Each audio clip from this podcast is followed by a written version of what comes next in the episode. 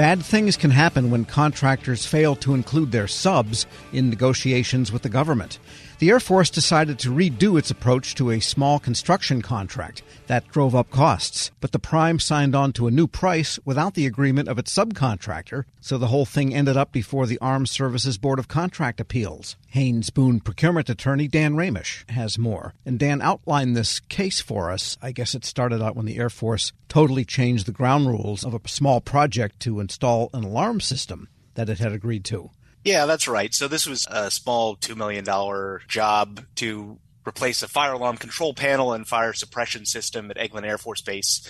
And the contractor, which does business as Optimum Construction, learned from the Air Force at the pre construction conference that there was going to be a change in the contract work hours and sequence. So the contractor had planned in its proposal, and the original contract had anticipated that the work would happen during normal business hours, and that the fire suppression system would be replaced on each floor and that the whole floor would be effectively cleared and unoccupied so the contractor could handle one floor and then handle the next floor and then handle the next floor. And the Air Force talked to its customer in the building, and unsurprisingly, the customer didn't like this idea that they were going to have to clear out their offices.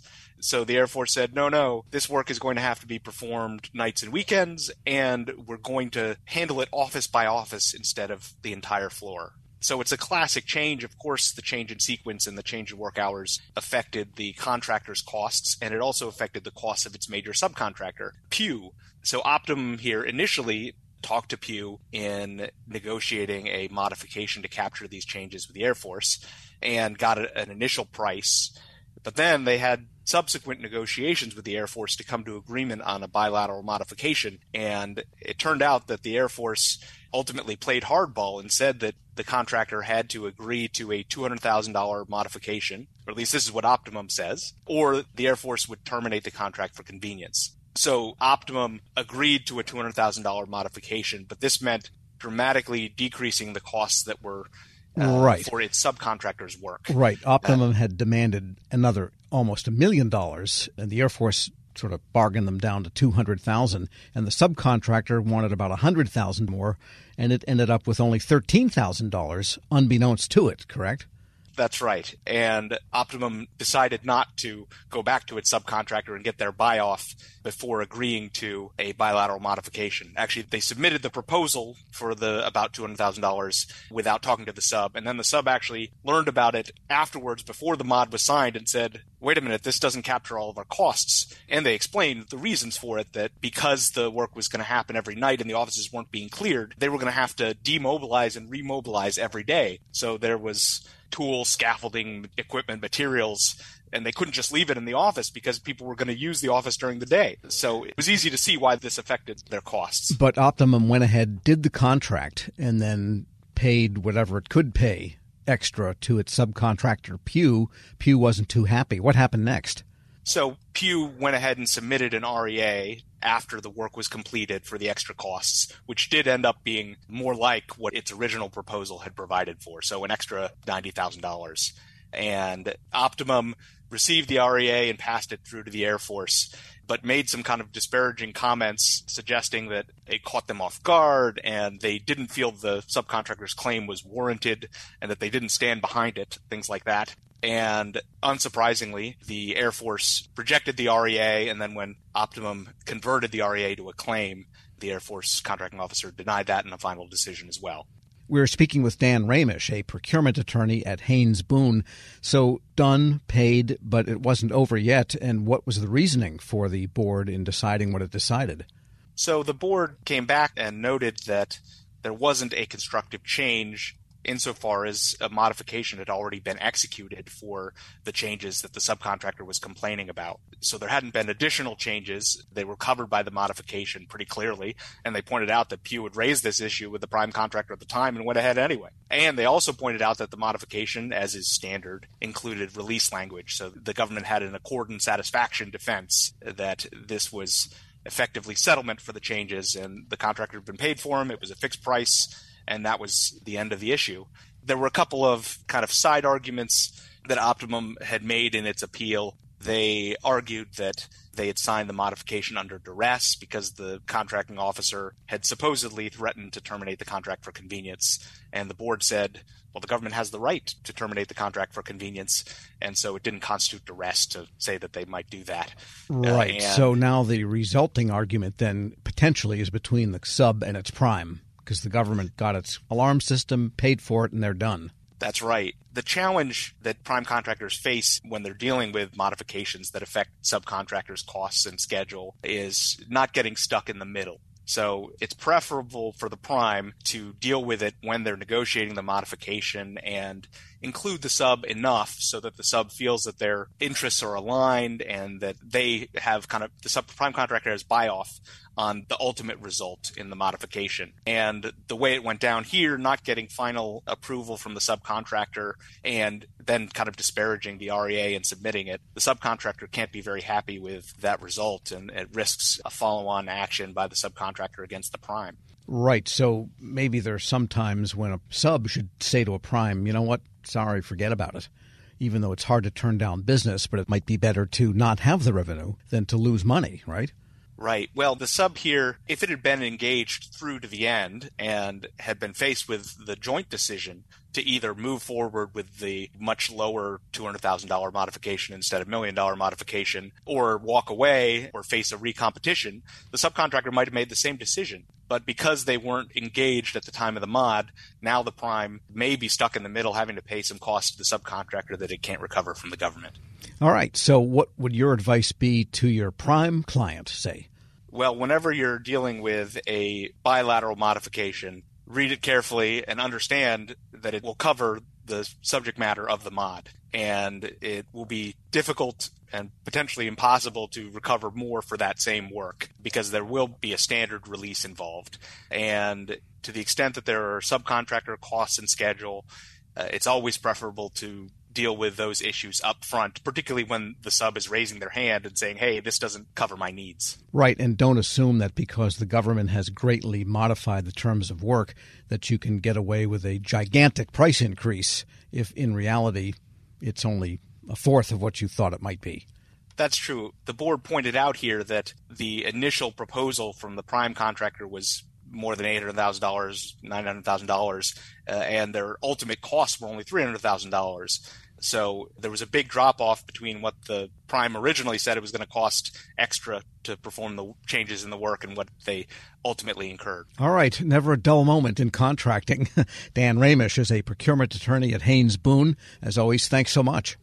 Thanks so much, Tom. And we'll post this interview at federalnewsnetwork.com slash Federal Drive. Hear the Federal Drive on your schedule. Subscribe wherever you get your podcasts. And be sure to join Federal News Network's inaugural Customer Experience Exchange starting tomorrow. Two afternoons of federal and industry insight on how to achieve better service to constituents and to your own employees. Hear the kickoff keynote from NASA Associate Administrator Bob Gibbs. Register now at federalnewsnetwork.com. Hello, and welcome to the Lessons in Leadership podcast. I'm your host, Shane Canfield, CEO of WEPA. Today I'm thrilled to be joined by Dr. David Wilson, President of Morgan State University. David has had a fascinating career and has garnered a long record of accomplishments from more than 30 years of experience in higher education administration. Came to Morgan State in 2010 from the University of Wisconsin, where he was chancellor of both the University of Wisconsin Colleges and the University of Wisconsin Extension. Before that, he held numerous other administrative posts in academia, including vice president for the University of Outreach, associate provost at Auburn University, and um, associate provost of Rutgers. And when we were talking earlier, too, you had just mentioned that you had a, um, a wonderful nomination at the American Academy of Arts and Sciences. And David, thank you so much for joining me. Shane, it is indeed a pleasure uh, to be invited into this conversation with you.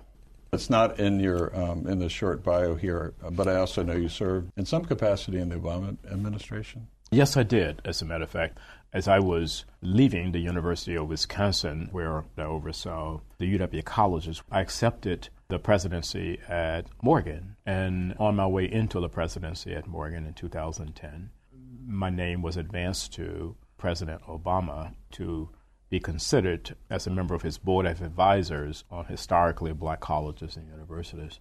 And so I accepted and served there for eight years during his two terms. Amazing.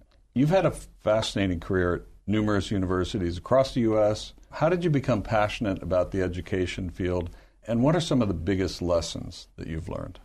First of all, I was made aware of a quote by Horace Mann, who was great 19th century educator who really gave rise to public education in the United States. And he was the first to utter the phrase that education is the great equalizer. And why that resonated with me was because I grew up in abject poverty uh, in rural Alabama, and there was no law in Alabama as I was growing up that required black kids to go to school. Uh, I was kind of shut off from formal education on a consistent basis. I didn't get a chance to go to school full time until I was in the seventh grade. We lived on property there that were owned by um, the white landowners. And so the um, owner of the property, a white woman, would bring down to this little shanty that we lived in. And she would bring Look and Life magazines. My mom, uh, she would make us as children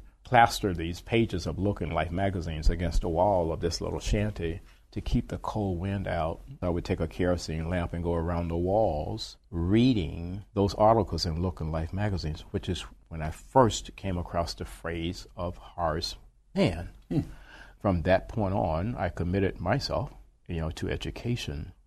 It's an amazing story, and two things occur to me. One, it's almost incomprehensible that this happened during our lifetime. You know, that to me is uh, almost shocking. It's also truly inspiring that you recognized that you could do more and sought out to do that and were successful at it.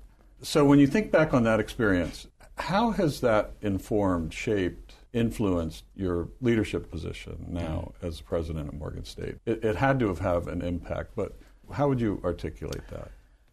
So if you go back to that Alabama environment, what I saw, it was just so many people, my own brothers and sisters, who were 10 times smarter than I was. But my first five brothers were illiterate. They never got an opportunity to show the nation how brilliant they were. Therefore, I really took on this whole notion that my life had to be about ensuring that individuals who were drowning in potential and they didn't realize it would be in a position where they would realize it. I was never ever about positions that would enable me simply to replicate privilege. I don't care where you went to school. I don't care what type of family you came from. I think that's where sometimes we kind of get education wrong. Uh, we have institutions that want to define themselves uh, based on how many students they don't admit. I'm about just the opposite, taking individuals who are absolutely stellar and don't realize it and bringing that into existence for them. You've had so many opportunities uh, that you could do other things, perhaps at um, larger organizations. But you're where you want to be on purpose, by design, for the kinds of reasons you just talked about, that it's, it's fulfilling. But can you talk a little bit more about that? There have been so many so called top 50 institutions in the United States that have come aggressively after me. And, you know, I flirted with a couple of them, and I went home to Alabama because these two were very serious. And my family is brutally honest with me, and they keep me grounded. So I flew down and began to talk with him about these institutions that were coming after me. I was thinking they would be impressed. And when I finished, my youngest sister said to me, Now, are you finished? Clearly, we are not understanding why you would even consider leaving Morgan. It just reassured me uh, that I'm living my purpose at Morgan. And it is joyful uh, to be at a place where you want to be versus being at a place where others think you should be. One question that I always have to ask is there one leader or maybe a couple of leaders that have inspired you, that have You mentioned Horace Mann. I don't know if, if that fits in this category, but what might be a couple of leaders that you remember that, that inspired you, that gave you purpose, helped shape your life?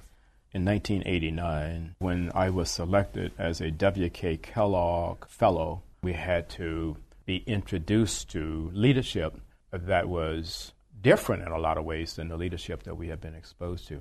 In February of 1990, uh, Mr. Nelson Mandela was released. And that's where I wanted to go and meet Mr. Mandela. We had no idea that he would grant an audience, and he did.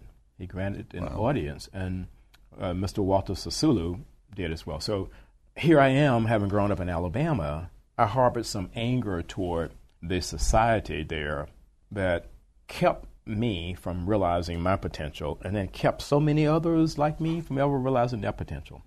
At the end of a conversation that we had, someone asked Mr. Sisulu, We're leaving this conversation thinking that you harbor no anger towards a society that locked you away for 27 years. Are we leaving with the correct conclusion?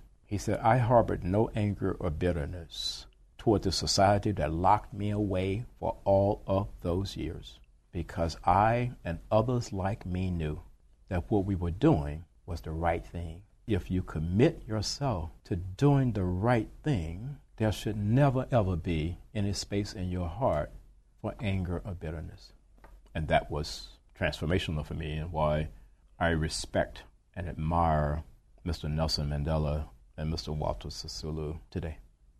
That is a great story. And it, you know, with all the accomplishments through your life, I'm sure it had a great impact on your ability to, to go as far as you have, and you're still going. Well, uh, I, I, have a takeaway in, in terms of leadership lessons I've learned. We would be well served as a nation if I think we created these opportunities for young people at various stages to really, first of all, see the United States. And then we need that same opportunity globally. As a result, when you do that, you understand the history over here, you understand the culture over here, you understand, and you got to understand the world beyond an intellectual understanding you want to think of your maturation in a way where your brain can never, ever, ever be hacked. so that's sort of the way. That's sort of the way that I kind brilliant. of see all of that. You that's know? brilliant. and um, being born in rural Southwest uh, Kansas, flyover country, as they say, I can I can tell you that your your comments about travel and getting out, not just reading about it, but actually traveling, it, it really is important it's absolutely critical for someone's personal development. I, I, I happen to think so. Well, Dr. David Wilson, thank you so much. I love every single piece of today, but also your life story. It's really impressive, inspiring, and thank you for sharing it. Shane, today. thank you very much for inviting me to have this conversation with you again. And I'm Shane Canfield, CEO of WEPA. We'll see you next time on the Lessons in Leadership podcast.